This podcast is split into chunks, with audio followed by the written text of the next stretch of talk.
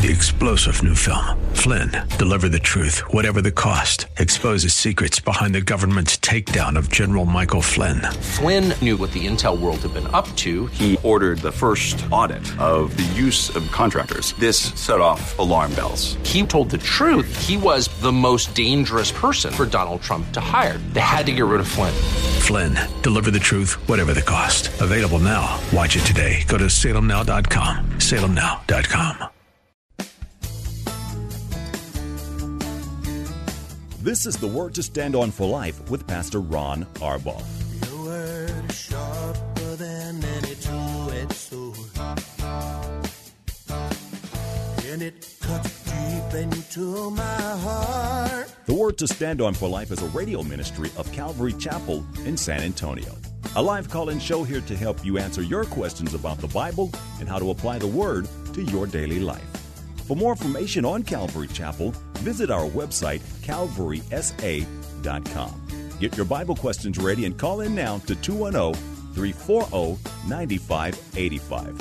It's The Word to Stand On for Life with Pastor Ron Arbaugh.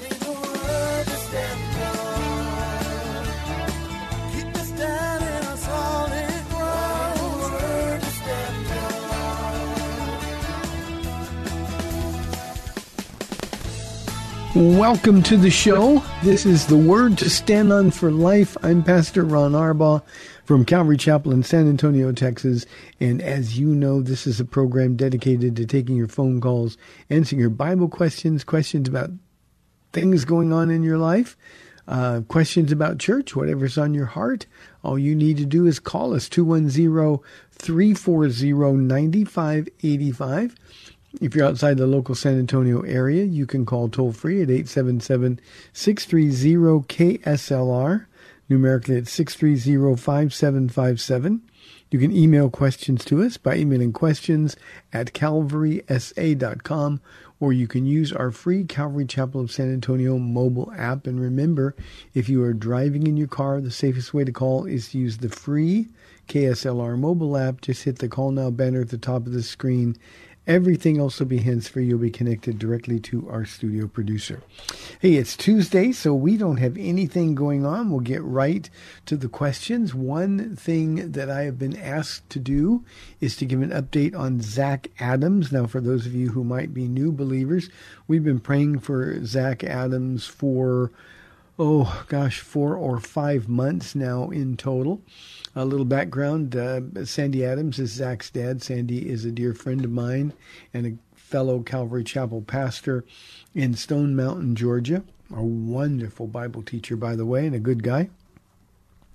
Uh, his son developed COVID and had one of the most extreme cases uh, of any I've heard. Zach is 38 years old. He has a wife and three children. Uh, he is a pastor of a church that Sandy planted in the Atlanta area.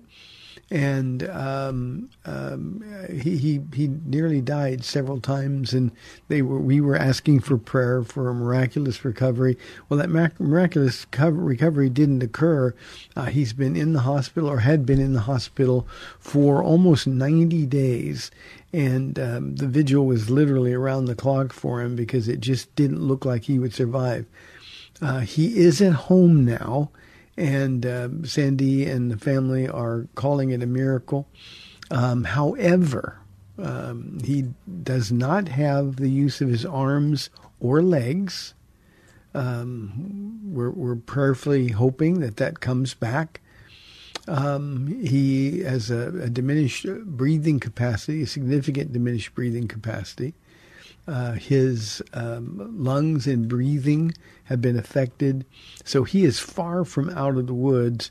Uh, but the, the, family is just thanking God for um, having sustained him to the point where he is. And we would ask, Sandy asked that I would communicate to all of you to continue praying for Zach and his family because he is still a long way from being better, a long way from um, um, even being assured that he would have a, a, normal future of any kind. So thank you for the request and um, any opportunity to remind us of our responsibility to pray. That's great.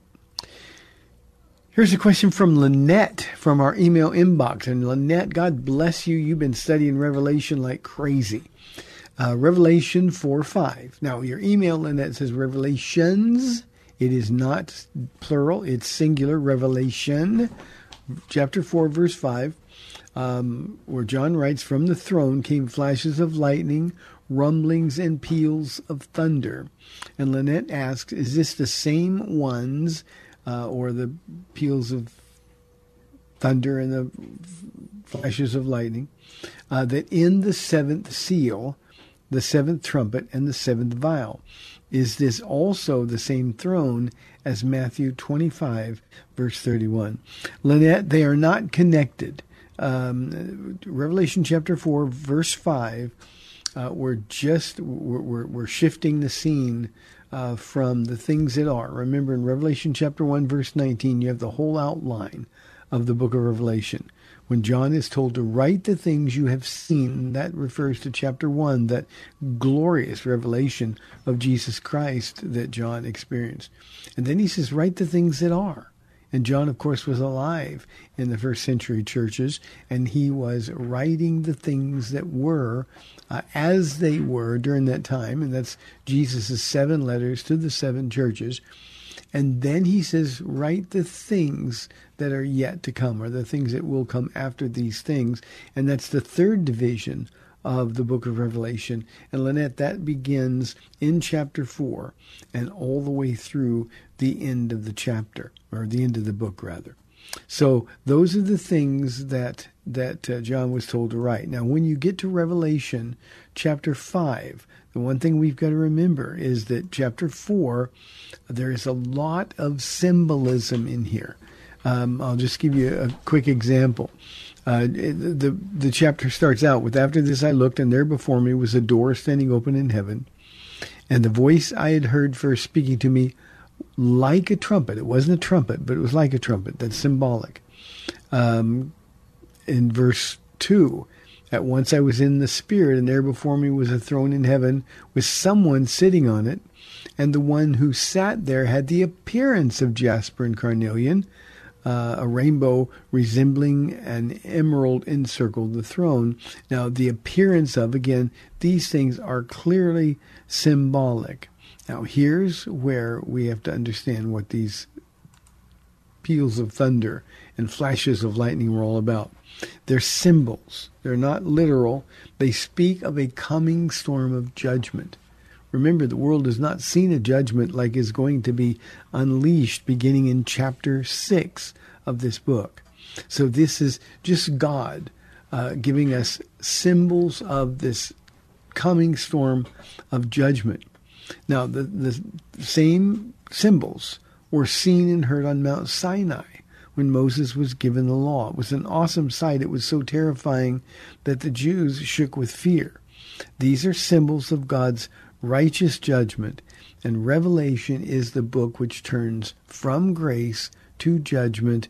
And, and it just means that when the church is gone, after the rapture of the church, which occurs in Revelation chapter 4, verse 1, um, then, then God turns his attention to uh, a world that has to be judged. And that's what the last seven years of history, we know it as the Great Tribulation, really are all about.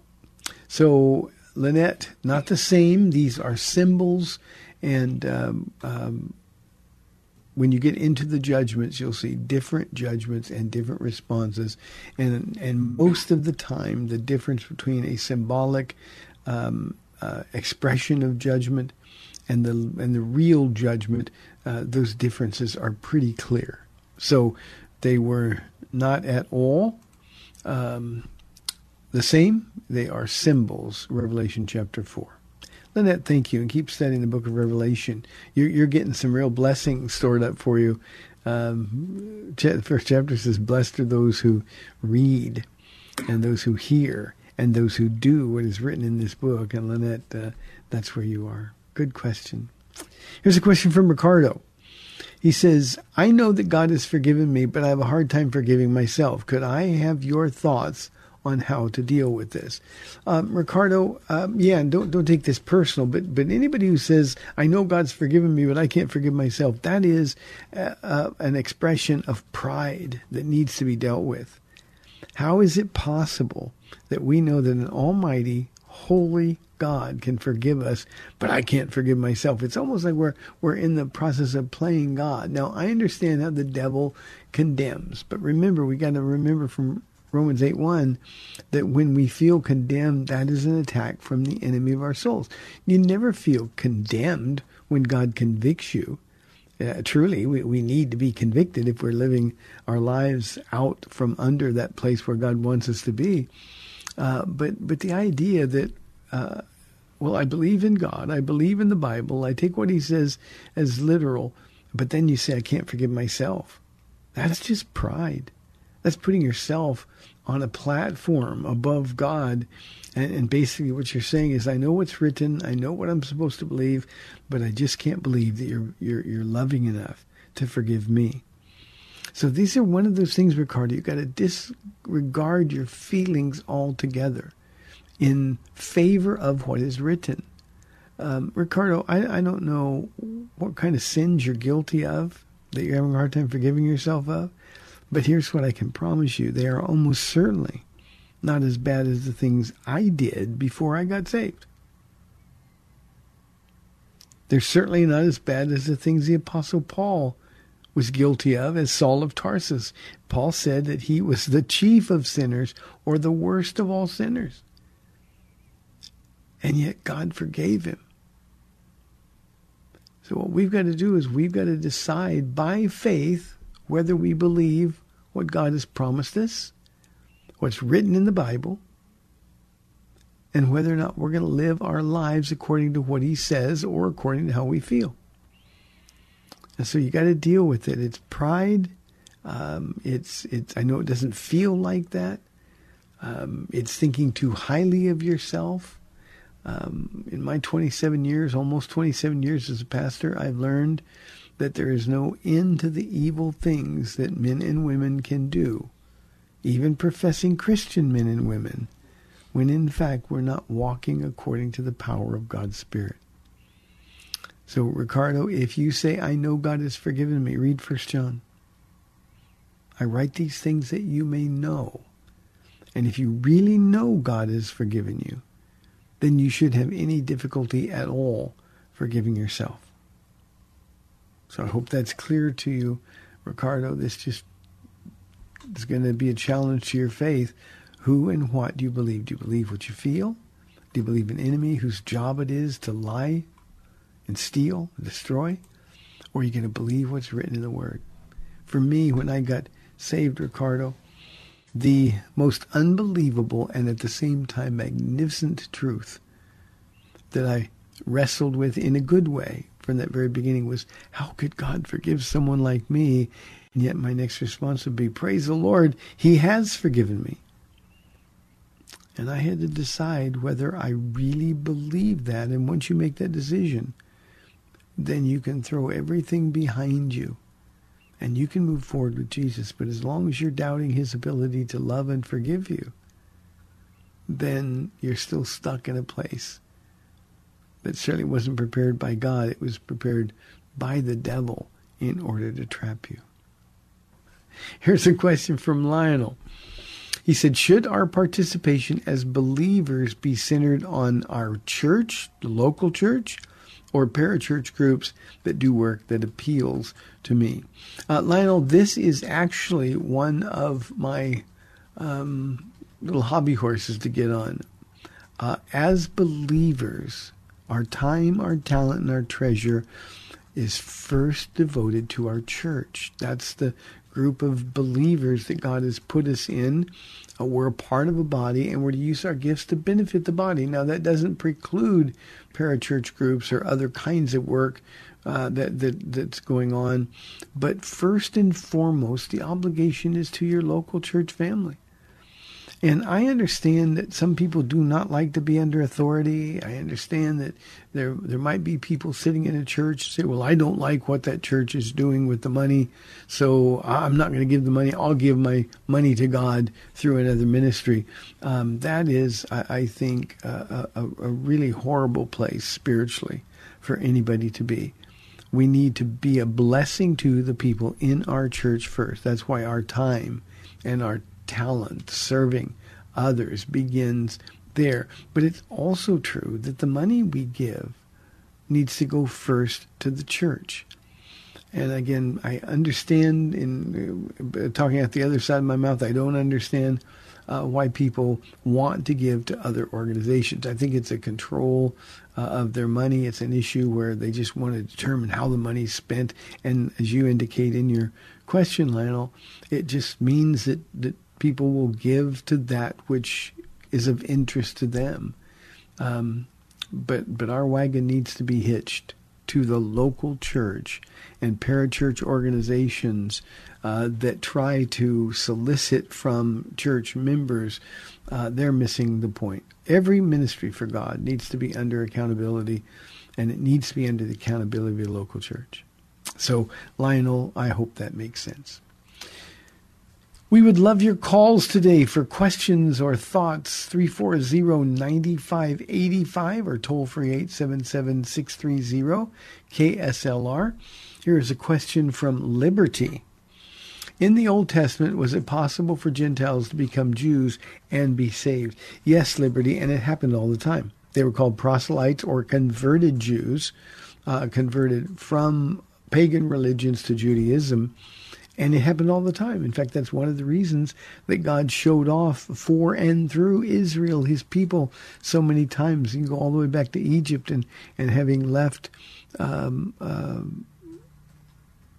God's people, um, relieved them, taken them out of Egypt, he did it so that everybody in the world could see that, that the God of the Jews really was the God, the only God. And there's always when um, um, one of the translations uses the term rabble. When they left, they took a lot of the rabble with them. That doesn't mean bad people. That just means people that weren't Jews. So yeah, there's always been people who wanted to serve the real God, and they um, they came to that decision uh, of their own choice. And uh, in many cases, it cost them dearly, uh, but but they wanted to do it. Um, uh, Simon from Cyrene is a, an example I love to to, to think about. Um, he was a convert to Judaism from Libya, the, the north coast of Africa, and um, he came to the Passover as a converted Jew, a proselyte Jew, um, but but he was uh, not a naturally born Jew. And the result, praise the Lord, the, the result is he came face to face with Jesus, not in any way that he would have expected nor necessarily wanted, but he came face to face with Jesus, gave his heart to Jesus Christ, and and uh, uh, he, along with his sons Rufus and Alexander, became huge figures in the early church. So uh, the answer to your question is yes, it w- is possible or was possible, and it happened all the time.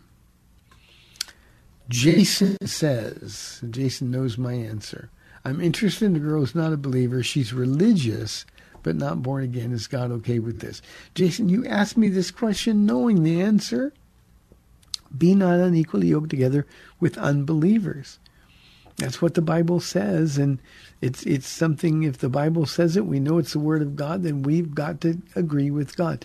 You know, it's amazing to me, Jason, that people like in your situation, and it gets a lot worse than this as well, but people who claim to be Christians won't agree with Christ.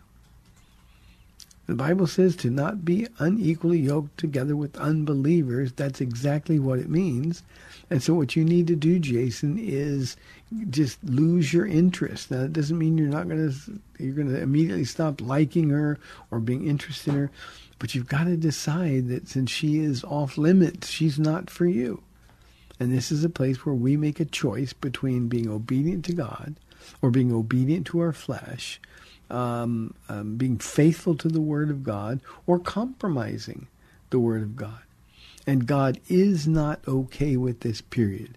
I am forever curious why people think God would be okay with two people becoming one flesh when one of those people is never going to go to heaven. I, am just amazed by that. And yet we, we, we convince ourselves it's okay, uh, but the truth is we really know it's not okay. And that means, Jason, you are accountable to God to be obedient. He's not okay with it. And what you got to do is just say, thank you, Lord, for uh, only wanting the best for me. And I'm going to wait for you. I'm going to follow you.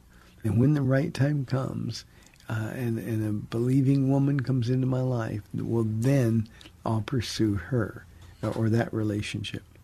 But to, uh, to, to even consider being married to an unbeliever is almost impossible. Now, I don't want to be naive, and we're inside about three and a half minutes, I think, now for this half of the program.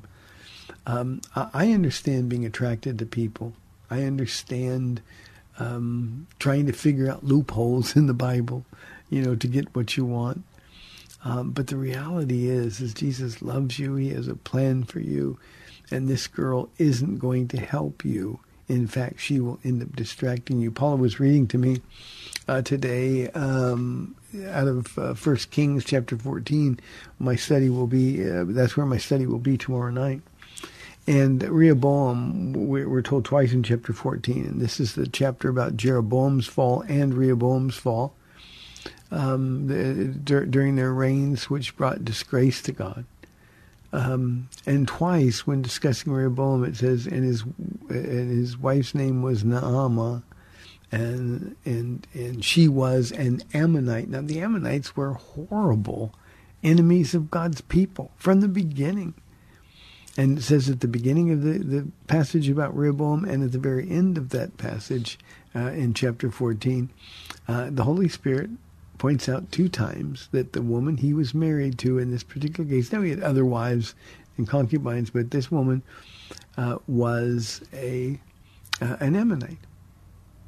And it's the Holy Spirit saying, see what happens when you marry somebody that God doesn't want you to be with. We sometimes think that God is is trying to ruin our fun. It doesn't want us to be happy. He knows the pain that's involved. And I'll just say this, Jason, and then we'll we'll move on. Um, uh, of all the counseling that we do, and and I do uh, most of it, and Pastor Ken, uh, Pastor Ken, and I do most of it. Um, the the the most painful thing that we have to deal with in counseling is with unequally yoked marriages. So you got to decide. You love Jesus. Jesus said, "If you love me, you will obey me," and if you love Him, uh, you will obey Him, and you will no longer be interested in this girl uh, because she's simply off limits for you. Here's a quick one I can do. Marcy says, "What is the difference between being a theist and a Christian?" Well, one is heaven and one is hell. A Christian, a born again Christian, uh, we're going to heaven. A theist, that's somebody who acknowledges God but doesn't really believe that God is that involved in our lives. It's not a personal relationship or that God doesn't care about all the things going on. He's sort of ambivalent to, to the things in our world. Um, a theist, many of our founding fathers were theists, some others were deists. But remember, Marcy, uh, except a man be born again, he or she will not inherit the kingdom of God. So that's the difference. A Christian believes not only that God is real, but he has a name. His name is Jesus, and he died that we could be close to him and that our God wants to be involved in every aspect of our lives. A theist just acknowledges there is a God and there is no virtue, no value at all eternally in that. Well, we have 30 minutes left in the Tuesday show. Phones are quiet. We'd love your calls 340-9585 or toll free 877-630 KSLR. We'll be back in 2 minutes.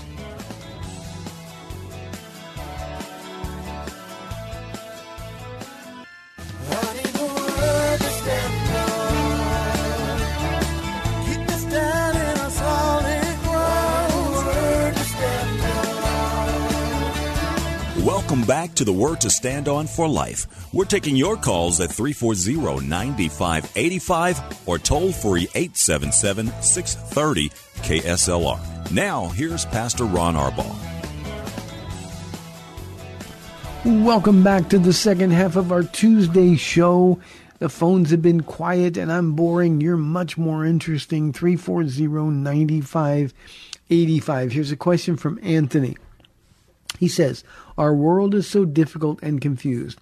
Why won't God show himself to us so we know for sure what is true? Anthony, this is a question that really perplexes me. And when I say it perplexes me, um, I, I just don't understand. It's exactly what he did. God showed himself to us in the form of a human. That's historical. There is no denying the overwhelming evidence that Jesus Christ proved himself to be God. He became one of us because it takes a man to die for the sins of man, a perfect man, but but also a, a, a God who could become a man so he could empathize or even sympathize with human beings in the condition that we're in. And when people say, why doesn't God show himself? Um, you know, what do we want him to do? Show up in the sky? Oh, wait, he did that when he ascended into the heavens. What do we want him to do? Come in and, and do some miracles? Well, he did that too. So, Anthony, I really don't understand. Our world is difficult and confused, and I'm going to add the word broken. Our world is the way it is because we reject the evidence of God and what He's already done for us. And so, not only will He has He shown Himself to us, the truth is we didn't care. Not only are the miracles that Jesus did beyond any question in terms of their veracity, we simply don't care. We, we just we'll, we'll do something now. And, and and further, it's true that if God just showed up one day let's say it's middle of the night and he shows up and his light engulfs the world and Jesus says, I am Jesus Christ, the Son of God and God the Son.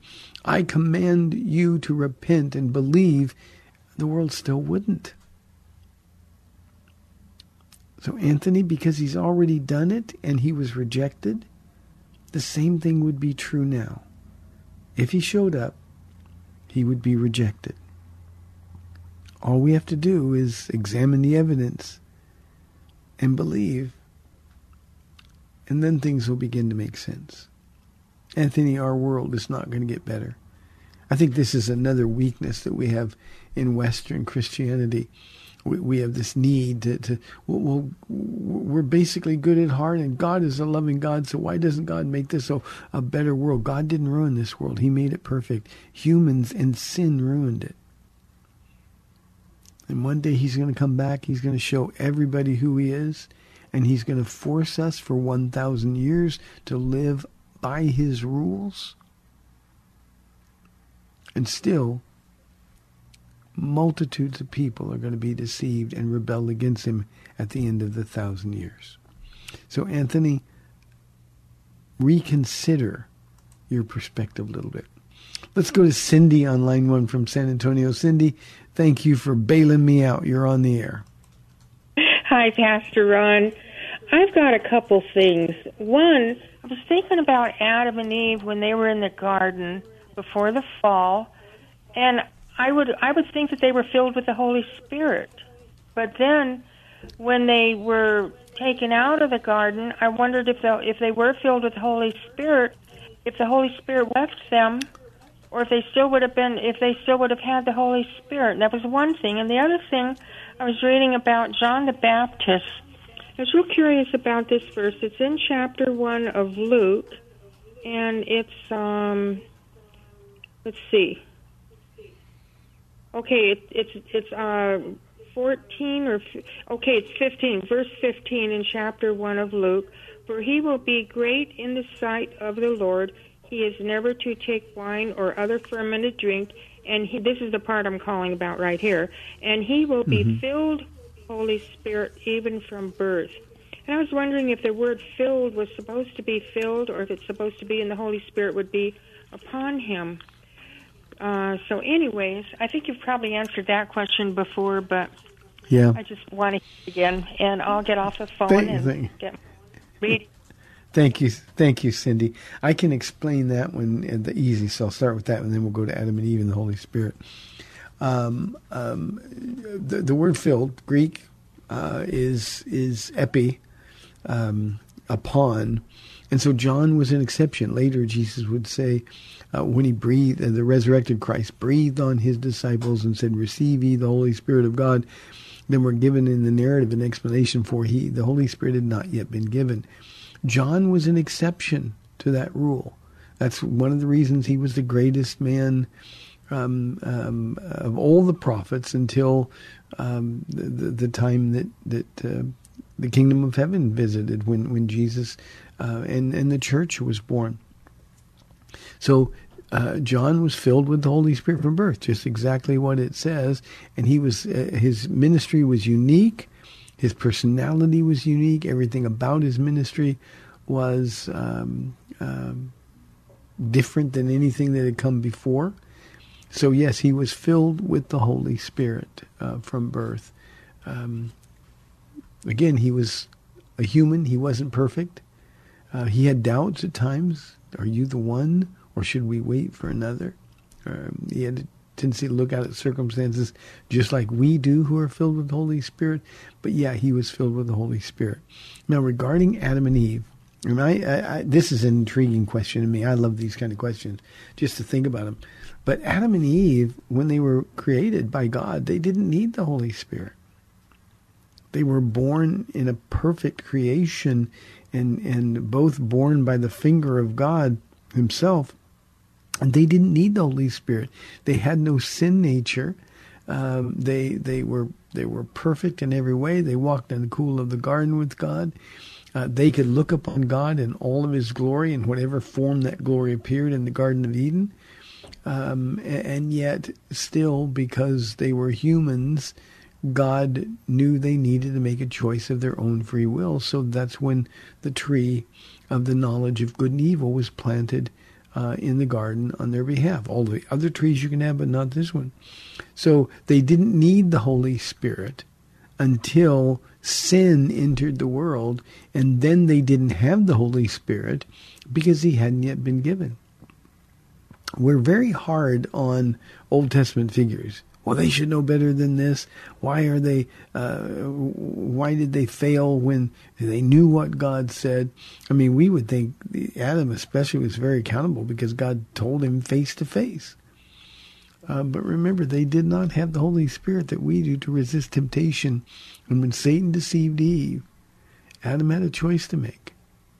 Am I going to stay with God and be faithful to Him and lose Eve, or am I going to follow Eve's example and forsake God? And that's the choices we all know that He made, and that's when sin entered the world. But remember, when He walked in the garden with God, there was no need.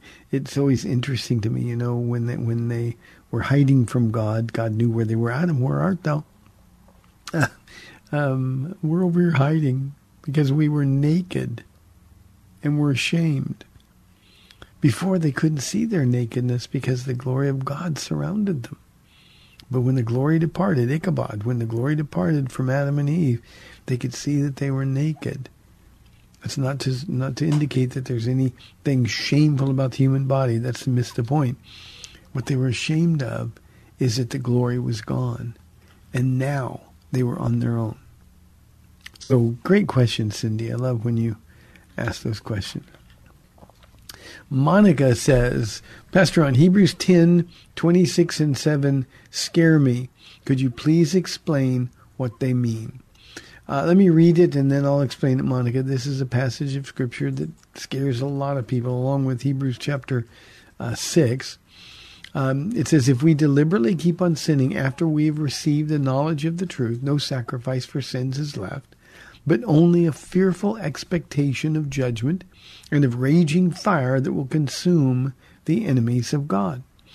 Monica, we have to understand the context of Hebrews. People get really freaked out by Hebrews because they think, oh, you can lose your salvation, and if you mess up, God will never take you back. That's to miss the entire point and context of Hebrews. Paul is writing, and I believe Paul to be the author of Hebrews. Paul is writing to Jews who converted to Christianity because they saw the power of God. They experienced the Holy Spirit um, they were being persecuted, and and the book of Hebrews takes from anywhere covers a period of time from from 20 to 30 years, and uh, over time they got tired of that persecution. I think it's chapter 10 that says, you know, you once accepted persecution um, uh, proudly, happily, because you understood you were standing for something that matters. You were standing for God.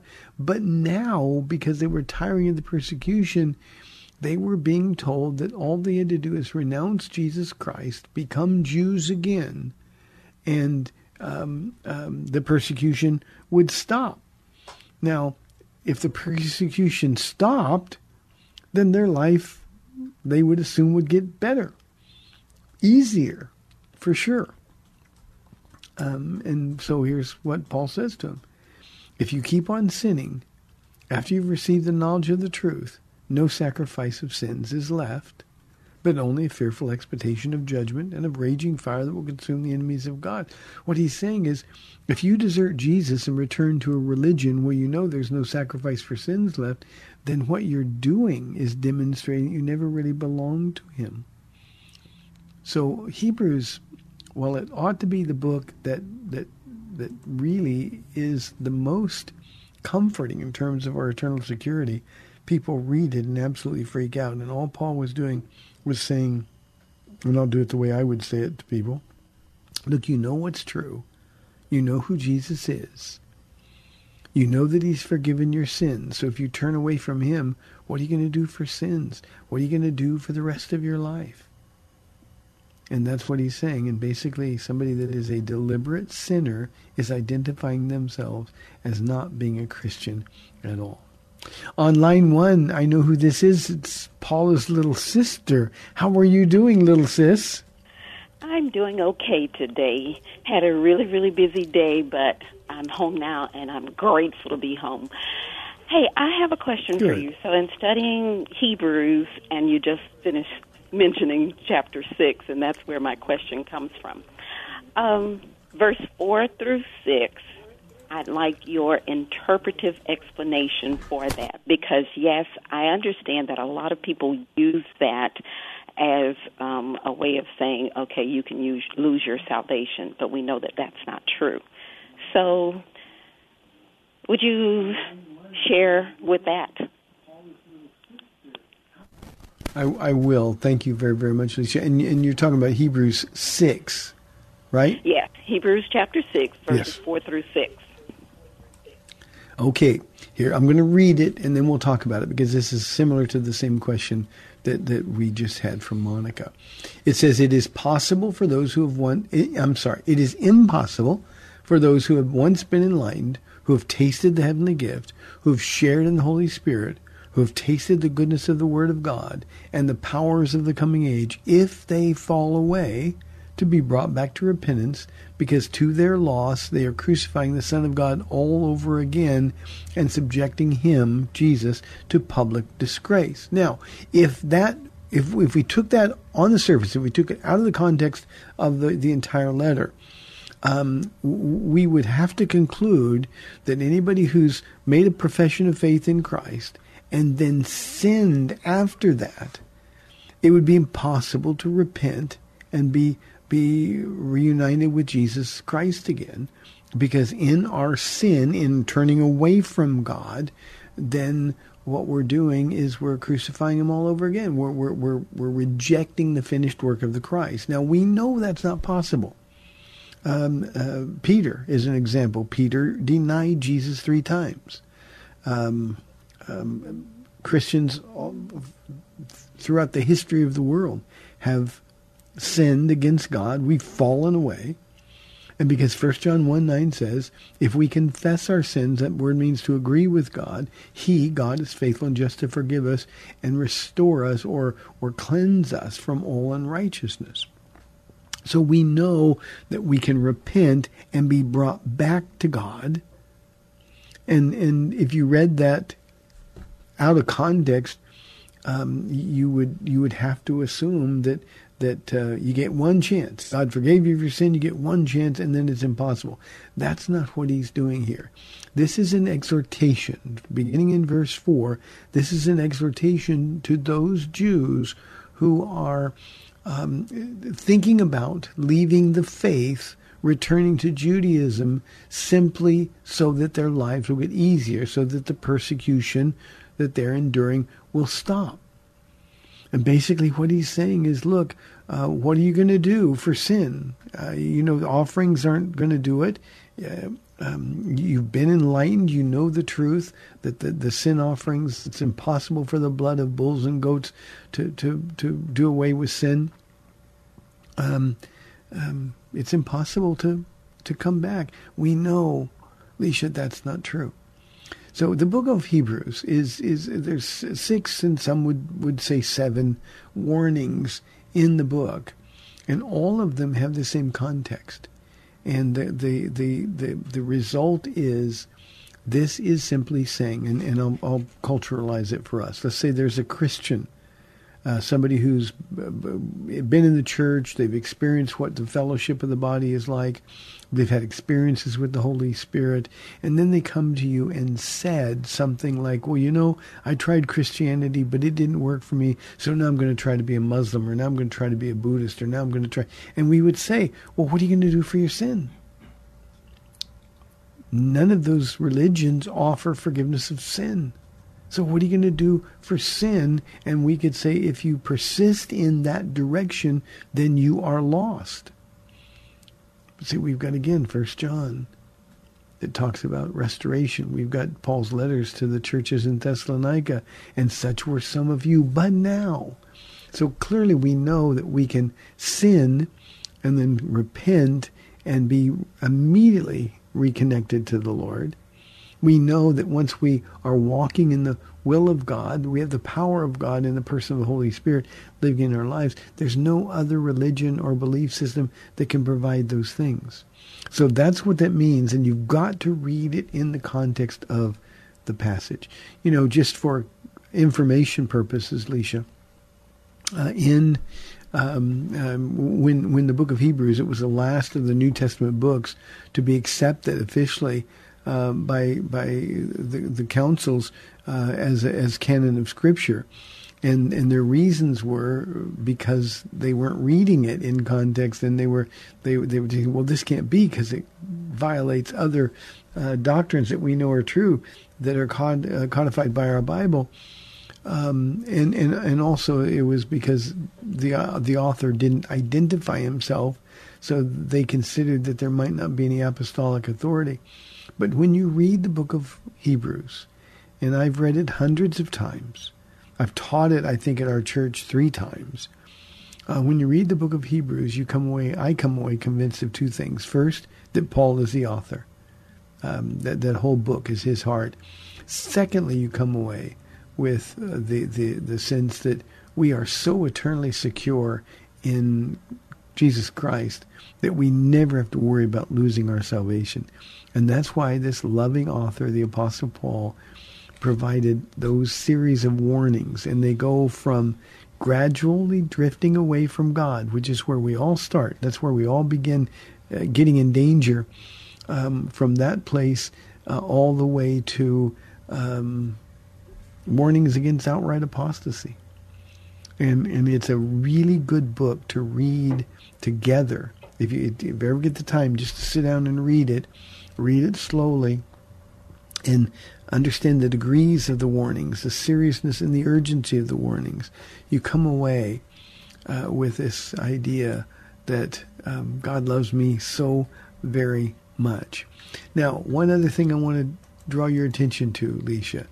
If you go down to verse 9, and this sets the context of, of chapter 6, uh, verse 9, Paul says, Even though we speak like this, dear friends, we're confident of better things in your case, things that accompany salvation. God is not unjust. He will not forget your work and the love that you have shown him as you've helped his people and continue to help them. In other words, I know you're going through persecution. I know things are scary. But God will remember all of those sacrifices you made. And that's Paul's way of saying, hang in there. That's what he says in verse 11. We want each of you to show this same diligence to the very end in order to make your hope sure. So, Alicia, thank you for the question. Uh, Hebrews, um, people don't read carefully enough. And uh, they see, you can't lose your salvation, and I know I'm going to lose it, and the devil is right there to condemn you at the time. Let's go to another question. Um, here's a question from Harley. Interesting. Harley says, Pastor Ron, what about sins we commit in our dreams? Harley, you are not accountable for what you dream. Um, and I want to j- just join you and praise God for that because I have horrible dreams. One of the last things I do before laying down is, Lord, please protect our hearts, our dreams, our nightmares, and our bodies physically because I have horrible nightmares. And uh, I do horrible things in those nightmares. And I'm convinced that's a spiritual attack. And I am overjoyed because I'm not at all accountable for what I do in an unconscious state. It's just a dream. It could be what you ate. It could be the things that you've been occupying your mind with. It could be just the pressure or the stress of everyday life that gets to people. And Satan will take advantage of that. Now, I have absolutely demonic dreams. Um, but not all of my bad dreams or uncomfortable dreams are demonic. Sometimes it's just my hyperactive subconscious kicking into gear. Um, but you're not accountable for anything you do. Um, what I find myself doing, Harley, when I find myself in dreams where I'm in sin, and most of them, uh, just for me personally, most of them uh, are in connection with the church. I've I've done something wrong. Uh, I, am caught in the act of sin or something, and I'm going to lose everything. Um, um, they they startle me awake, and my first thought is, "Oh, thank you, Jesus. That was only a dream. That's not who I am, nor how I want to respond to your goodness in my life." So, Harley, that's all you do. You just remember that you're only accountable for the conscious sins you make, things that you know are wrong, and choose to do anyway. This will be the last question of the day. We're running out of time. Charles says, Have you read about Greg Coles, a gay Christian who advocates celibacy? Um, Charles, I, I, didn't know that I had uh, some contact with Greg um, until uh, I got this question and I looked him up. And uh, Greg Coles, there's a wonderful interview he does with a pastor named Preston Sprinkle, who is a little bit on the progressive side, um, but but he's interested in really ministering to people that are suffering from um, sexual identity issues. Uh, and Greg Coles is a guy who, in my case, in my my mind, is a hero. He is a man who is same-sex attracted. He's realized that he's same-sex attracted from the very beginning of his life. As soon as he started uh, interacting with girls and men, he's realized it. But he was also a young man raised in church, a born-again believer who loved Jesus Christ. And his response to his same-sex attraction is, I guess God wants me to live a celibate life. That's the very definition of what a Christian is. Jesus said, To be my disciple, you must deny yourself, pick up your cross, and follow me. And that's exactly what Greg Coles is doing.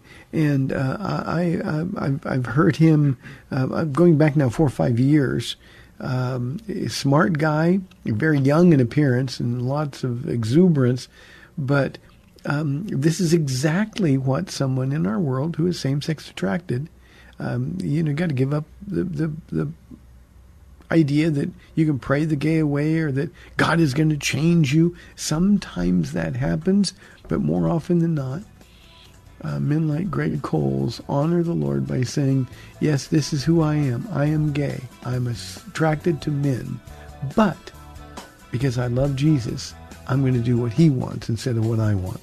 So, Charles, I have no problem with him. I, I think that's uh, somebody that's worth listening to.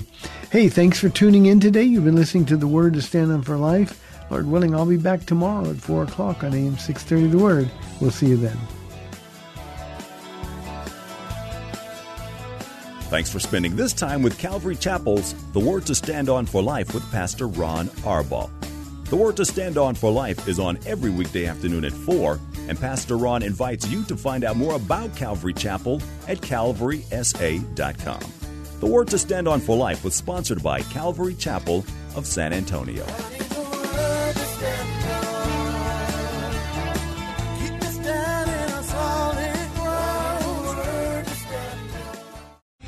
Three star general Michael J. Flynn, head of the Pentagon Intelligence Agency, knew all the government's dirty secrets. He was one of the most respected generals in the military. Flynn knew what the intel world had been up to. He understood its funding. He ordered the first audit of the use of contractors. This set off alarm bells.